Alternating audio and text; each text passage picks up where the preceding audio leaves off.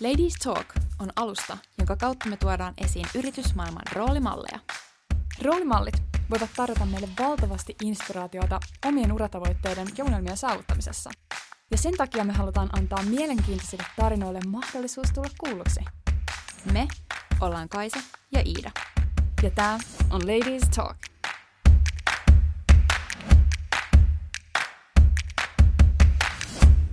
Oikein lämpimästi tervetuloa kuuntelemaan Ladies Talk podcastia. Mikin takana tällä kertaa puhuu Iida, ja tänään me keskustellaan ennakkoluuloista sekä kuullaan mielenkiintoinen uratarina.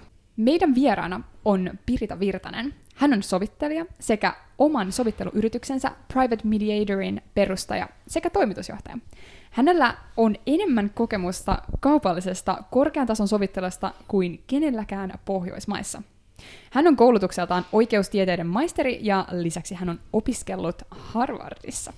Tervetuloa mukaan, Pirita. Kiitos paljon. Mitä meille kuuluu? No oikein hyvää. Kaikin puoli. No niin, huolimatta tästä meidän aika, siis sanotaan nyt on kyllä niin masentava sää, että tästä ei niinku synkemmäksi mene. No kun on täällä sun kanssa sä naurat koko ajan, niin tästä tulee oikein hyvä Jep, fiilis. Ja mä laitoin tonne kulman kanssa tuollaisen ö, kuvauslampun, mikä tuo vähän tällaista niinku keinotekoista ö, päivänvaloa tänne, kun ulkoa sitä ei saa. All right. Um, tota, mä kerroin sul, susta tällaisen vähän virallisemman esittelyn, mutta miten sä esittelisit ö, itsesi? No mä oon lakimies, mä oon myöskin sovittelija. Se on vähän semmoinen identiteettiasia, että mulla on edelleen vähän vaikea sanoa, että mä oon sovittelija, kun mä oon kuitenkin niin, niin kuin pohjimmiltani lakimies. Mutta tota, joo, eli tavallaan niin kuin entinen oikeudenkäyntiasiamies ja kyllästyin siihen ja jotenkin siihen, miten se menee oikeudessa, että kuitenkaan yritykset ei saa lopulta sitä, miten ne oikeasti tarvis, ainakaan nopeasti ja kustannukset kasvaa. Niin mä halusin keksiä siihen jonkun toisen vaihtoehdon ja tuoda sen tänne markkinoille. Joo. Miten tämä identiteetti sopii tähän lakimiestermiin? Me just puhuttiin tässä ennen tätä podcastia. No joo, kai se on niin, että kieli luo merkityksiä, mm. ja sen takia olisi parempi, että olisi neutraaleja ilmaisuja mieluummin kuin että olisi niin. sukupuolisidonnaisia sanoja. Just näin. Otetaanko me nyt käyttöön tämä juristi ennemmin? No juristi on ihan hyvä. Joo. No hei, um, sovittelu on siis nyt tämä niinku sun pääasiantuntijoisala, mitä sä tällä hetkellä teet, niin uh, mä haluaisin vähän kuulla, että mistä sun siis into tähän uh, sovitteluun sai alkunsa, ja ehkä jopa voitaisiin kertoa meidän kuuntelijoille, että mitä sovittelu tarkoittaa. Ei välttämättä ole tuttu kaikille, jotka ei alalla ole. Se on hyvä kysymys. Ja suomalaiset yleensä sanoo, että tietää, mitä sovittelu tarkoittaa, ja oikeasti ne ei tiedä. Mutta siis sovittelu tarkoittaa sitä, että on tavallaan kaksi osapuolta, ja silloin kun ne neuvottelee keskenään, ne neuvottelee tavallaan kahden osapuolen kesken. Ne voi pyrkiä sovinnollisesti saada aikaan ratkaisun, mutta siitä tulee sovittelua vasta sitten, kun siinä on ulkopuolinen kolmas, joka on neutraali osapuoliin verrattuna. Eli sovittelu on aina vapaamuotoista, vapaaehtoista, ja siinä on ulkopuolinen kolmas, joka auttaa osapuolia ratkaisemaan asian. Joo. Minkälainen historia Suomessa on sovittelussa? Et onko sitä tehty paljon ennen sun yrityksen perustamista? Kaupallista sovittelua ei ole, Joo. mutta tämmöistä perheriitojen sovittelua niin kyllä paljonkin. Okei, okay, just näin. Ja, mutta, mutta sä teet ilmeisesti tätä kaupallista nimenomaan. Mä teen kaupallista ja sitten mä teen sitä lisäksi vielä eri tavalla kuin ketään tekee Pohjoismaissa. Ylipäätään Euroopassa ajatellaan sovittelusta eri tavalla kuin Jenkeissä. Ja tämä Jenkkimalli on semmoinen, mikä on nimenomaan luotu kaupallisiin riitoihin, ja mä oon tuonut tämän mallin nyt Suomeen. Okei, okay. no niin, sä vähän tuossa alussa kerroitkin, mutta eli mistä tämä sun into tähän sovitteluun nyt sai alkuunsa? Mistä se lähti? No, mä oon aina halunnut edistää, tämä kuulostaa nyt kornilta, mutta oikeudenmukaisuutta. Joo. Sitten mä tavallaan niin kuin petyin, niin kuin ihan rehelli- rehellisesti. Että tavallaan se, että kun mennään lopulta tuomioistuimeen, niin eihän sieltä mitään oikeudenmukaisuutta saa. Mun entinen esimies tapas sanoa, että sieltä saa ainoastaan rahaa, jos voittaa. Joo. Ja mä aina tavallaan niin kapinoin häntä vastaan, että ei, että sieltä saa niin oikeudenmukaisuutta ja totuutta. Ja jos oikein selvittää jonkun asian, niin kyllä sen sitten tietää, miten se menee. Mutta kun se ei ikinä mene niin. Ja tavallaan mä olin, tähän liittyy epävarmuus. Ja sen takia, kun sä oot siellä tuomioistuimessa, mä olin asfalttikartellioikeudenkäynnissä yhteensä seitsemän vuotta. Sitten se meno on sitä, että no, asfalttikartelli oli poikkeuksellinen. 30 juristia on toisella puolen salia, 30 on toisella puolella ja edessä on yksi todistaja – kaikki tietää, että se valehtelee. Sitten vaan toinen puoli salista yrittää saada näyttämään sen todistajan vähän paremmalta ja toinen huonommalta. Ja tämä sama show jatkuu, no siinä keississä niin alioikeudessa 13 kuukautta, kolme kertaa viikossa. eihän siinä ole mitään järkeä, jos halutaan hakea ratkaisua. Joo, ja toi, toi voi olla varmaan nuorelle, ö, niin kuin just valmistuneelle ihmiselle aika karvas pettymys. No se oli tavallaan, se oli pettymys, mutta mä oon aina ollut utelias ja tavallaan mä halusin selvittää, mikä on paras mahdollinen prosessi ratkaista kaupallisia riitoja. Tavallaan ottaa huomioon yritysten intressit oikeasti, mitä ne oikeasti haluaa. Hmm. Ja mä väitän, että tämä sovittelu sellaisena kuin tehdään Jenkeissä, se on. Koska siinä on kysymys siitä, että pyritään neuvottelemaan tai testaamaan parasta mahdollista sopimusta ja numeroa ratkaisuksi. Ja sen numeron saa joka tapauksessa tuomioistuimesta. Siinä vaan kestää ihan hemmetin kauan ja se maksaa paljon. Just näin. No tässä kevään myötä niin uutisoitiin just tästä niin kuin koronatilanteesta ja miten se vaikuttaa oikeudenkäyntien niin kuin sovittelu- tai niihin käsittelyaikoihin, mm. niin ne on ilmeisesti nyt pidentyneet mm. ja, ja niin kuin siirtyneet pitkälle tulevaisuuteen, niin mi, mi, minkälaista niin kuin ratkaisua tämä sun yritys sit tarjoaa tähän ongelmatilanteeseen? No sovitteluhan sopii tähän tilanteeseen erinomaisesti, joskin sovitteluhyödyt on aina ne samat, ne vaan korostuu nyt. Eli tavallaan sovittelussa ratkaisun saa, jos on kaupallinen sovittelu, lähtökohtaisesti viikossa.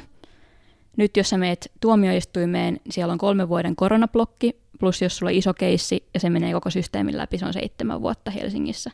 Eli kolme plus seitsemän on kymmenen vuotta. Haluatko odottaa kymmenen vuotta vai saada sen homman hoitoon viikossa? Plus sitten kustannukset, totta kai, jos miettii viikon prosessia versus kymmenen vuotta, niin onhan se ihan merkittävä. Näetkö se, että nämä on sellaisia tilanteita, missä sit molemmat osapuolet voi voittaa, vai onko se vaan silleen, että toinen osapuoli voittaa? No se on hyvä kysymys. Mä näkisin sen niin, että tavallaan jenkkisovittelussa on kysymys siitä, että testataan parasta mahdollista sopimusta, jolloin kysymys on siitä, että millaisen riski haluaa ottaa ratkaisun lopputuloksesta, eli riskinottokyvystä ja halusta, mieluummin kuin siitä, että ketä on oikeassa. Mä en oikein usko, että ketään on ikinä oikeassa. Sä voit olla oikeassa jossain osassa keissiä, mutta se, että se olisi oikeasti oikeassa koko keississä, niin se on niin kuin harvinaista kyllä. Mm, joo. Toi voi olla, niin kuin mietin tälle psykologisesta näkökulmasta, niin aika vaikea asia niin kuin myöntää niin on. Tota, koska sähän haluaisit vaan voittaa ja olla kyllä. silleen, että no niin, mähän sanoin, että mä oon aina ollut oikeassa ja saada vielä ne rahat siihen päälle. Niin toi voi olla sille aika henkisesti kova paikka, että et sit sun täytyy mm. niin kuin luopua tosta ja niin. saada joku kompromissi aikaan. Mutta tavallaan, jos sä ymmärrät, miten se systeemi toimii, kun sieltä ei saa totuutta, sitä ei oikeasti siinä ei selvitä, ketä on oikeassa, vaan siinä saa prosessuaalista totuutta. Eli vaan se asia on totta, minkä pystyy näyttämään toteen. Kysymys on näytöarvioinnista versus tai suhteessa lakiin. Ja lainsäädännön sisältö on tavallaan aina vähän epävarma, riippuen niistä olosuhteista. Niin silloin kun lainsäädännön sisällöstä voi olla eri mieltä, plus näytöstä voi olla eri mieltä, niin silloin tavallaan ratkaisun lopputulos on aina epävarma. Joo. Niin sovittelussa on kysymys siitä, että sä itse hallitset sitä ratkaisun lopputulosta ja päätät, minkä sä hyväksyt. Etkä anna sitä ratkaisun mahdollisuutta jollekin kolmannelle niin kuin tuomarille. Joo. Olisi kiva saada vähän konkreettia jotenkin. Olisiko sulla antaa vaikka jotain esimerkki keissejä, mitä sä oot itse käynyt läpi, että minkälaisia tilanteita, minkälaisia yrityksiä niissä on ollut? No siis sovitteluthan on luottamuksellisia, niin yritysten Kyllä. nimiä mä en voi sanoa, mutta jos mietitään tavallaan yleisemmällä tasolla, niin aina kaupalliset riidat, eli tavallaan intressit, mitä haetaan, pienin, minkä mä oon tehnyt, on 90 tonnia. Suurin, minkä mä oon tehnyt, se oli Yhdysvaltojen johtavan sovittelijan kanssa, kolme miljardia. Sekin on sovittu päivässä. Toinen oli nollassa eurossa, toinen oli kolmessa miljardissa.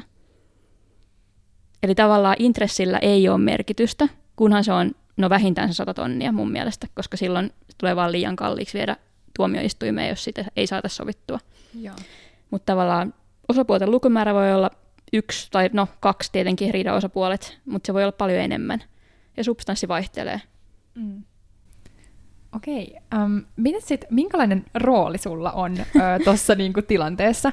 Et mä ainakin näen, että okei, sun täytyy varmaan olla tosi puolueeton, että mm. et sä et mm. saa niinku ottaa sun henkilökohtaisia mielipiteitä tai jotain kytköksiä historiaan niin siihen mukaan, vaan sun täytyy varmaan olla aika puolueeton, jotta sä niinku jotenkin pystyt arvioimaan sitä johtamaan sitä niinku tilannetta. Niin miten sä näkisit, mikä sun rooli on? Se on hyvä kysymys, koska siis mun rooli on erilainen, mitä Suomessa yleensä ajatellaan. Mun paras tai tärkein rooli on se, että mä autan osapuolia selvittämään, testaamaan parasta mahdollista sopimusta. Eli tavallaan mä oon parhaan mahdollisen liilin mahdollistaja, mutta mä otan myös kantaa siihen sisältöön. Mutta aina yksityisesti, en kaikkien läsnä ollessa. Eli mä en pilaa sitä keissiä, mutta mä oon sen jutun päällä, myös oikeudellisesti. Sen lisäksi mä oon fasilitaattori, eli pyrin tavallaan orkestroimaan semmoisen järjestelyn ja johtamaan sitä, että voidaan neuvotella paras mahdollinen diili. Okei, eli sä oot tämmöinen niin näkymätön käsi, joka ohjaa. no ei, mutta se, kun se on, keissi on hyvin valmisteltu, niin tavallaan sit, niin kuin siinä tietää jo suurin piirtein, mitä tarvii sen päivän, se on yleensä päivä, mikä kestää sovittelu. Mm. Mi- mitä tavallaan sen päivän aikana tarvitaan, mutta silloin tarvitaan usein niin kuin yhteisiä tapaamisia, mutta myöskin paljon erilliskeskusteluja. Kuten mä tuossa alussa sanoin, niin äh, sulta löytyy huomattavasti enemmän kokemusta tästä sovittelun alasta kuin kenelläkään Pohjoismaissa. Joten ähm, voisitko se kertoa meille, että mikä sitten tekee hyvän sovittelijan? No kunhan handlaa tavallaan sen prosessia oikeasti on kokemusta kaupallisesta sovittelusta, eli tar- ei tarvitse puhua tämmöistä yksityiskohdista, niin sovittelu ylipäätään, niin sun pitää aina luoda yhteys jokaiseen niistä osapuolista. Eli tavallaan sun pitää kyetä muodostamaan ja säätämään itsesi oikealle taajuudelle. Ja yleensä ihmiset päättää, mitä mieltä ne susta on kahden ominaisuuden perusteella. Se on lämpö ja kompetenssi. Ja tavallaan ne pitää handlata, plus sit miettiä, mikä siihen ihmiseen tehoa. Se on tosi tärkeä. Mutta myöskin se, että sä oot aina luotettava. Plus mun mielestä, että sä pystyt jotenkin niin kuin empatiseeraamaan tai niin kuin ymmärtämään, että osapuolet kokee, että niitä ymmärretään, niin se on mun mielestä myöskin tärkeää. Mm, joo, mä löysin tämmöisen artikkelin, missä kerrottiin, että hyvät sovittelijat ovat ystävällisiä, empaattisia ja kunnioittavia, ja he ovat hyviä kuuntelemaan.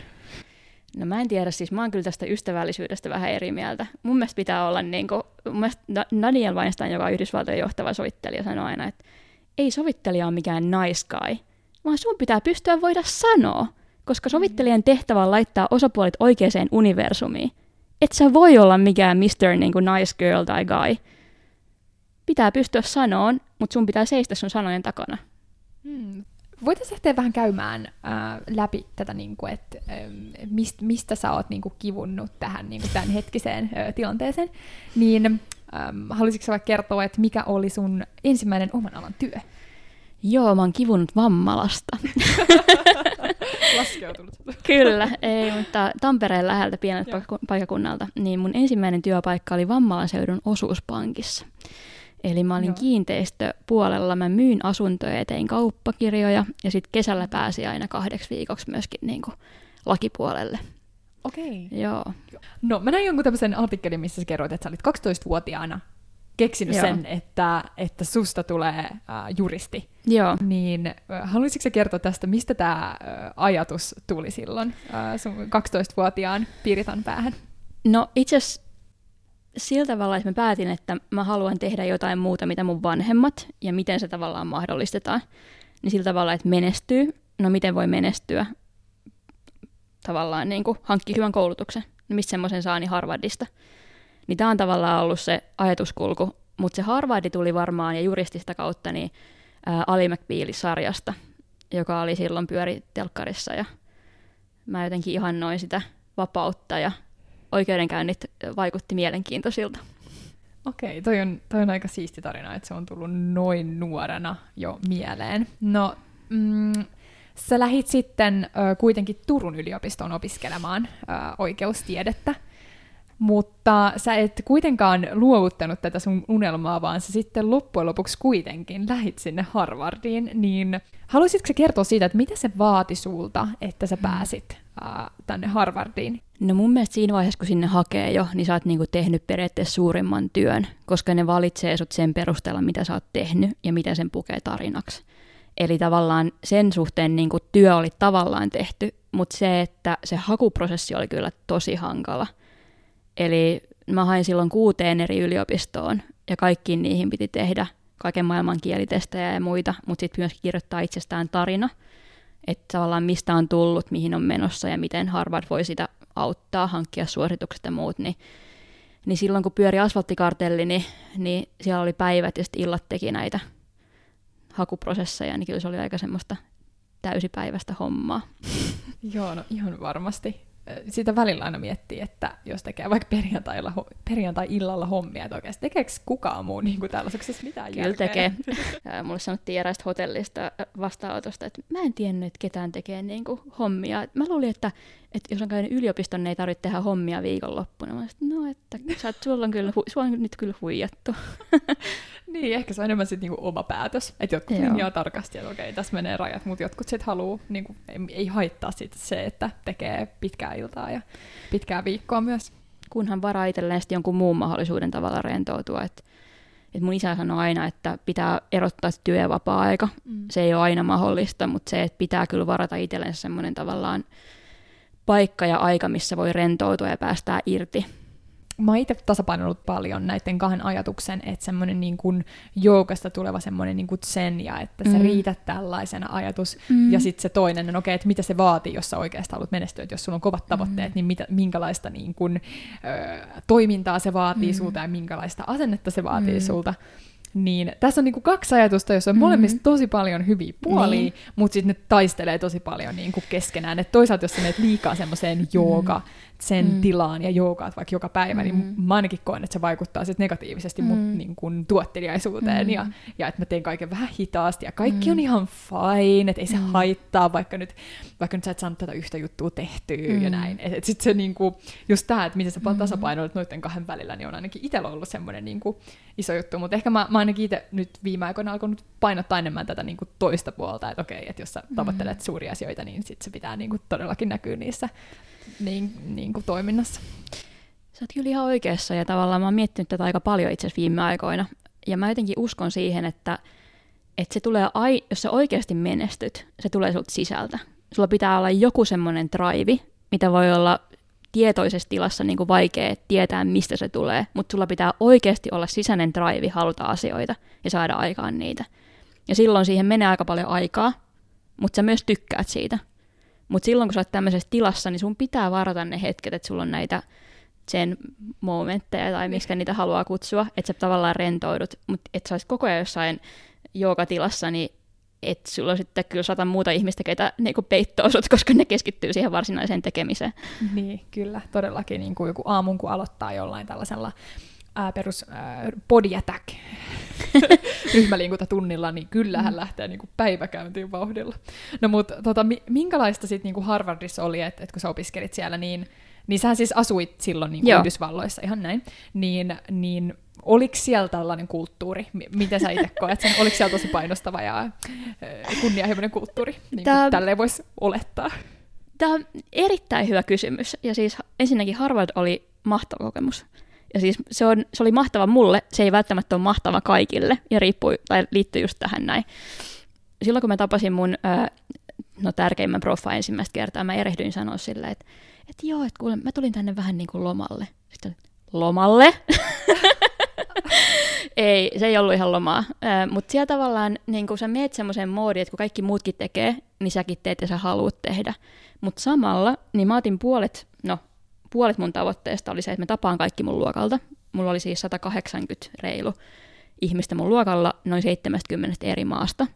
Ja mä tapasin ne kaikki joko kahdestaan tai pienissä ryhmissä ja järjestin tämmöisiä kansainvälisiä T-kutsuja. Wow. Tavallaan me keskusteltiin heidän maiden ajankohtaisista asioista ja pyrittiin tavallaan löytämään ratkaisuja, että miten asioita pystyy lähestymään ja jaettiin kokemuksia ja muuta.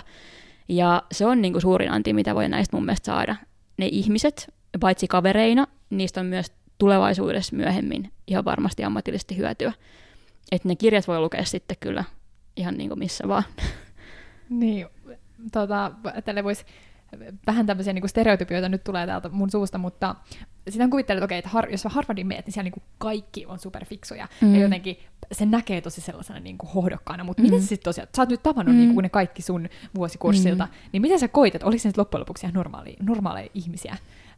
Niin kuin, ta- ihan tavallisilla murheilla ja huolilla vai, vai tota, oliko se sillä, että kaikki olisit siellä niin kuin sellaisia, että niistä näki, että nämä kyllä tulee menestymään varmasti tulevaisuudessa? Siis kyllä, kyllä sen näki, että kyllä se pitää paikkaansa mieluummin sä niin kuin näet, että vitsi, että nämä kaikki on ihan todella fiksuja. Ja nämä on kaikki niin kuin todella, joku semmoinen sisäinen drive, mikä siellä on kaikissa. Ei ne muuten olisi siellä. Mutta se ei tarkoita sitä, etteikö ne olisi normaaleja ihmisiä, joilla olisi normaalit huolet. Totta kai ne on. Mutta kyllä mä koen niin kuin suurta yhteyttä niihin henkilöihin, ketä siellä on ollut ja edelleen nähdään, no nykyään häissä, nyt on vähän paussilla koronan takia, mutta me oltiin just Kostarikassa viime jouluaikaa ja kaverihäissä ja siis tosi kiva nähdä kaikkia pitkästä aikaa. Ihan mahtavaa, siis ihan loistavaa ja kyllä se nyt niinku itse, itse ainakin haluan niin kuin puskea itteni just tällaisiin paikkoihin, missä on samankaltaisia ihmisiä ja niin kuin samanlaisilla tavoitteilla. Ja, ja jopa niin kuin vielä parempi, että, että jos ne on fiksumpia kuin sä ja jos Kyllä. niillä on suurempia tavoitteita kuin sulla, niin sit sulla on niin kuin mahdollisuus niin kasvaa vielä lisää. Se on just toi on erittäin hyvä asenne, koska silloin sä yleensä itse opit jotain.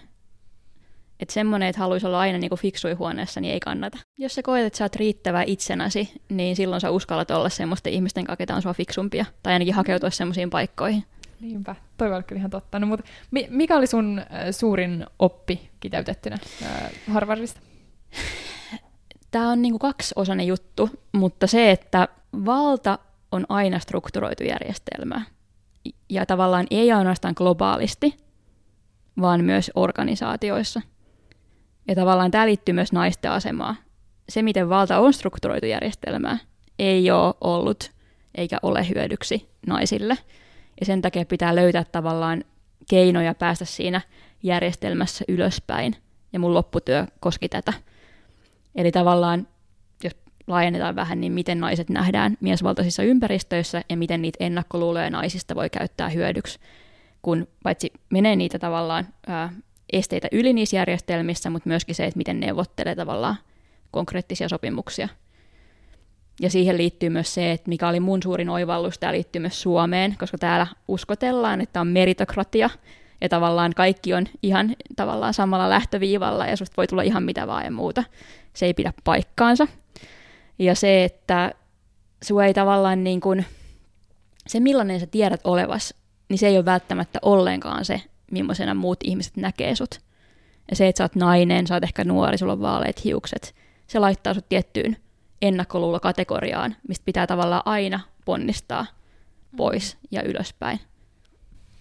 Okei, eli oliko tässä niin kuin järjestelmäajatuksen taustalla se, että, e, että se, että vaikka sanotaan vaikka esimerkiksi naisjohtajia ei mm. ole yhtä paljon kuin miesjohtaja, niin se ei johdu niin kuin yksittäisistä ihmisistä, vaan se johtuu siitä niin kuin struktuurista, mikä on rakennettu, mikä niin kuin pyörittää koko meidän niin kuin yritysmaailmaa ja niin kuin yhteiskuntaa. Tämä on nyt hyvin laaja kysymys, mutta mä sanoisin lähtökohtaisesti se, miten valta on strukturoitu järjestelmä, niin estää naisia etenemästä. Mm. Eli tavallaan se pitäisi tiedostaa kaikkien ja sitten tavallaan lähteä purkamaan sitä tai ainakin neuvottelemaan omaa niin kuin, rooliaan ylös, ylöspäin ja pyrkii muuttamaan sitä järjestelmää koska struktuurit on vaikeampia, mitä muutetaan. Yksittäisiä ad hoc-tilanteita voi muuttaa, mutta se järjestelmä pitäisi olla sellainen, että naisilla on niin mahdollista edetä samalla lailla kuin muillakin oikeasti. Onko sinulla tullut mieleen mitään niin kuin, asioita, millä tätä struktuuriongelmaa voit sitten ratkaista? No, tämä liittyy siihen mun lopputyöhön, nyt mä sanon Joo. ehkä sen perusteella. Ää, niin tavallaan se, että no ensinnäkin nyt ollaan semmoisessa tilanteessa, että sun pitää tavallaan naisena – saada sun puolelle vanhoja yleensä miehiä, mutta myös naisia, jotka on tavallaan sen valtastruktuuri ylhäällä. Ja saada ne puolustamaan ja tukemaan sua, totta kai. Mutta sun tarvii myös tavallaan niin kun ymmärtää se, miten sut nähdään, ja ottaa se aina esille, ja tavallaan päästä siitä yli sitä kautta niissä tilanteissa. Ja hankkia luultavasti paljon enemmän kokemusta kuin kenelläkään muulla, joka vähän näyttää erilaiselta. ja tavallaan hankkia niinku kredentiaaleja enemmän ja myöskin sivuuttaa huumorilla tiettyjä asioita, mitä susta sanotaan. Kaikkea ei kannata ottaa liian vakavasti. Hmm. Koetko jotenkin, että jos mietitään vaikka nyt niin kuin nuoria naisia, niin on, onko nuorilla naisilla jotenkin niin kuin vaikeampi tilanne kuin nuorilla miehillä? Koska jotenkin mä näen, että okei, kyllä ihan varmasti niin kuin nuoret miehet myös, niillä on niin kuin tietynlaisia ongelmia, ne yrittää myös mm. niin kuin pärjätä, ja on silleen, okei vitsi, että me niin kuin täytyy todistaa sitä mm. omaa osaamistaan nuorena ää, niin kuin kaikkia ammattilaisten joukossa, kun astuu työelämään. Niin koetko sä, että tässä on niin kuin selvä ero? On siinä.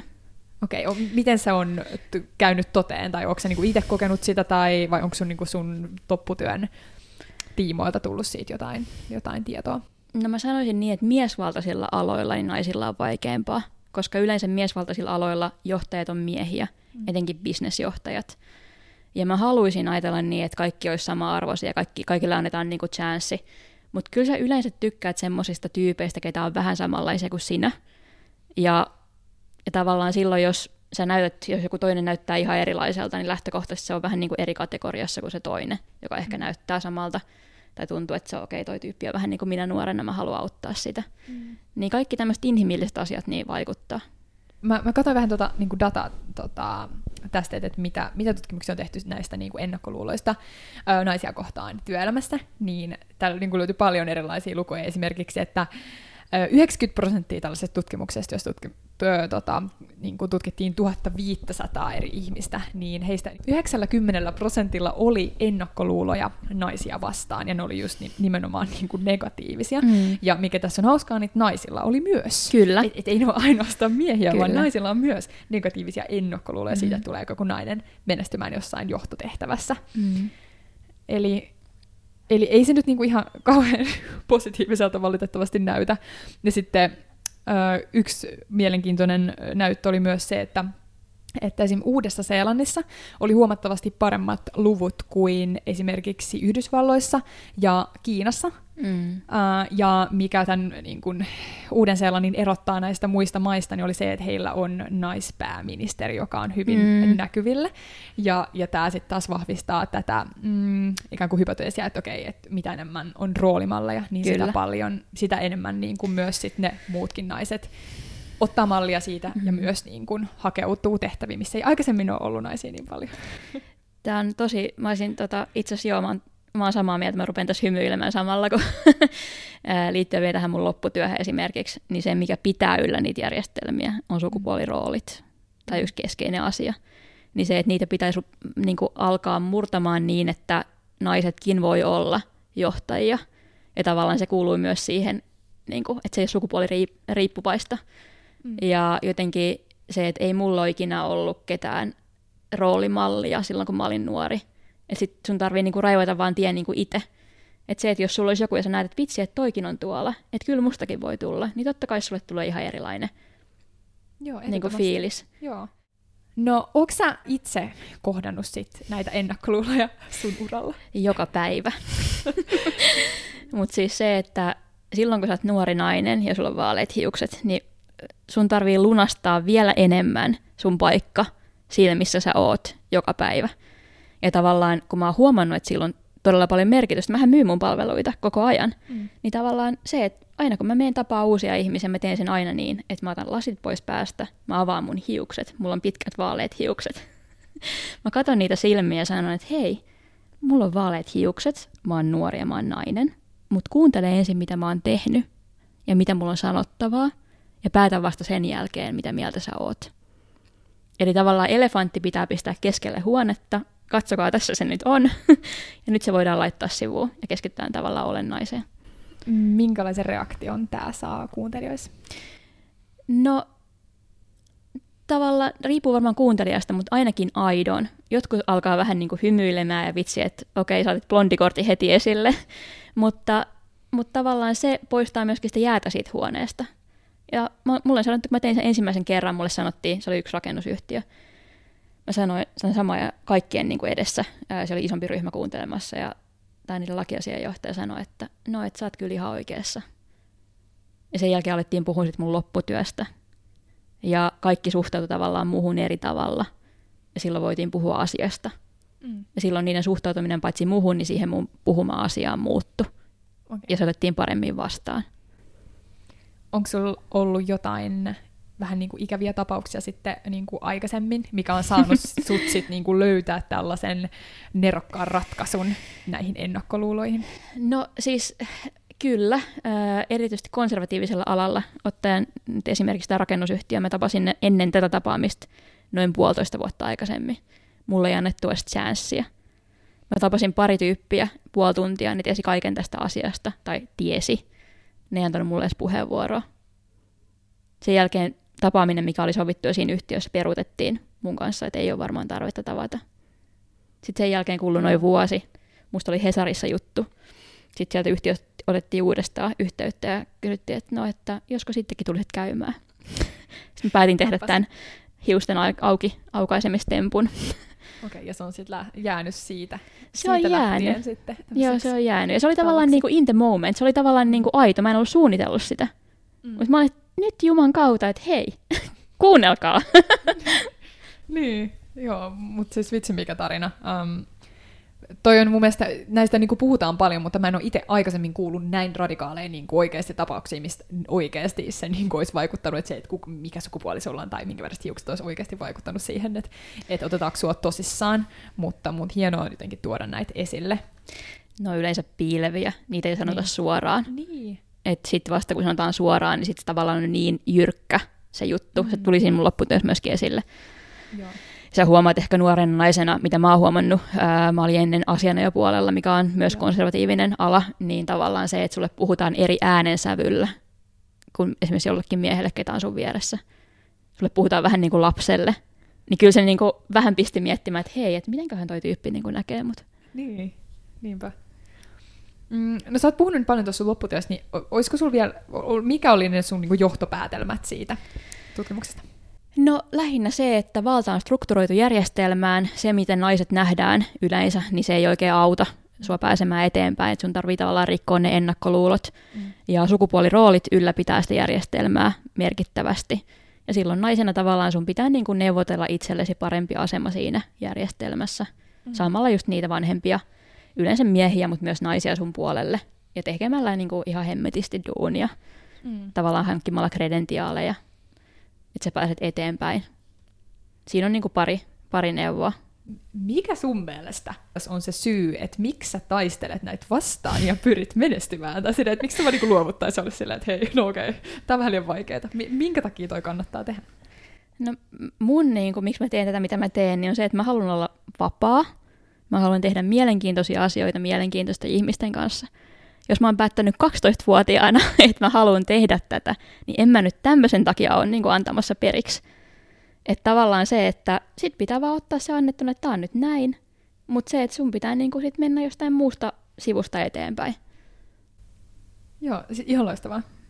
No mutta huolimatta näistä siis kaikista ennakkoluuloista, mitä sä oot kohdannut sun ö, uralla ja sun yrityksen kanssa, niin ö, mä vähän scrollasin sun nettisivuja ja mä huomasin, että sulla on siellä aika tällaisia nimekkäitä yhdysvaltalaisia ö, sovittelijoita, jotka toimii ilmeisesti sun neuvonantajan, a, neuvonantajina ja näkisin, että ne on varmaan toiminut sulle niin kuin jonkinlaisen niin kuin roolimalleina, roolimalleina, niin haluaisitko vähän kertoa tarinaa, että okei, miten he päätyivät sun neuvonantajiksi ja, ja minkälainen niin kuin bisnessuhde teidän sit välille on syntynyt tässä vuosien aikana? Tämä on mielenkiintoinen. Tämäkin liittyy tavallaan yhteyden rakentamiseen. Ehm, Me oltiin Daniel, siis Daniel Weinstein on Yhdysvaltojen johtava sovittelija. Mm. Me oltiin, hän on luonut tämmöisen ohjelman, minkä kautta mä olin Jenkeissä ylipäätään sovittelemassa. Ja, ää, hän kokosi nämä kaikki sovittelijat, jotka osallistuivat sen vuonna siihen ohjelmaan, niin hänen viinitilalleen napaväliin Kaliforniaan, jossa wow. hän myöskin sovittelee. Joo, mutta hän pyysi tavallaan kymmenen tyyppiä sinne, mutta myöskin kaikki keskeiset henkilöt siltä alalta. Kaikki keskeiset sovittelijat, kaikki, jotka tekee vaihtoehtoista riidanratkaisua länsirannikolla, niin oli siellä läsnä. Sitten kaikkien näiden kymmenen sovittelijan, jotka tuli ulkopuolelta, niin kuin minä, niin piti kertoa, että miksi me ollaan siellä. Mistä me tullaan, miksi me ollaan siellä ja tavallaan minne me ollaan menossa. No mä päätin sitten oikeasti kertoa, miksi mä oon siellä. Mikä se syy oli? No se, tota, mä voin kertoa vähän myöhemmin. Mutta tavallaan mä kerroin mun oman tarinan, miksi mä oon tavallaan siellä. Ja sitten siinä tilanteessa Daniel Weinstein, se yritti keskeyttää mut. Et joo, no kerro sitten näistä asioista, keskity sitten näihin. Sitten mä olin sellainen, että katoin sitä silmiin. Mä sanoin, että joo, kyllä mä kerron. Sitten kaikki rupesi siinä huoneessa niinku nauramaan. Ja syy on se, että mä näytän nuorelta. Mulla on vaaleat hiukset. Mm.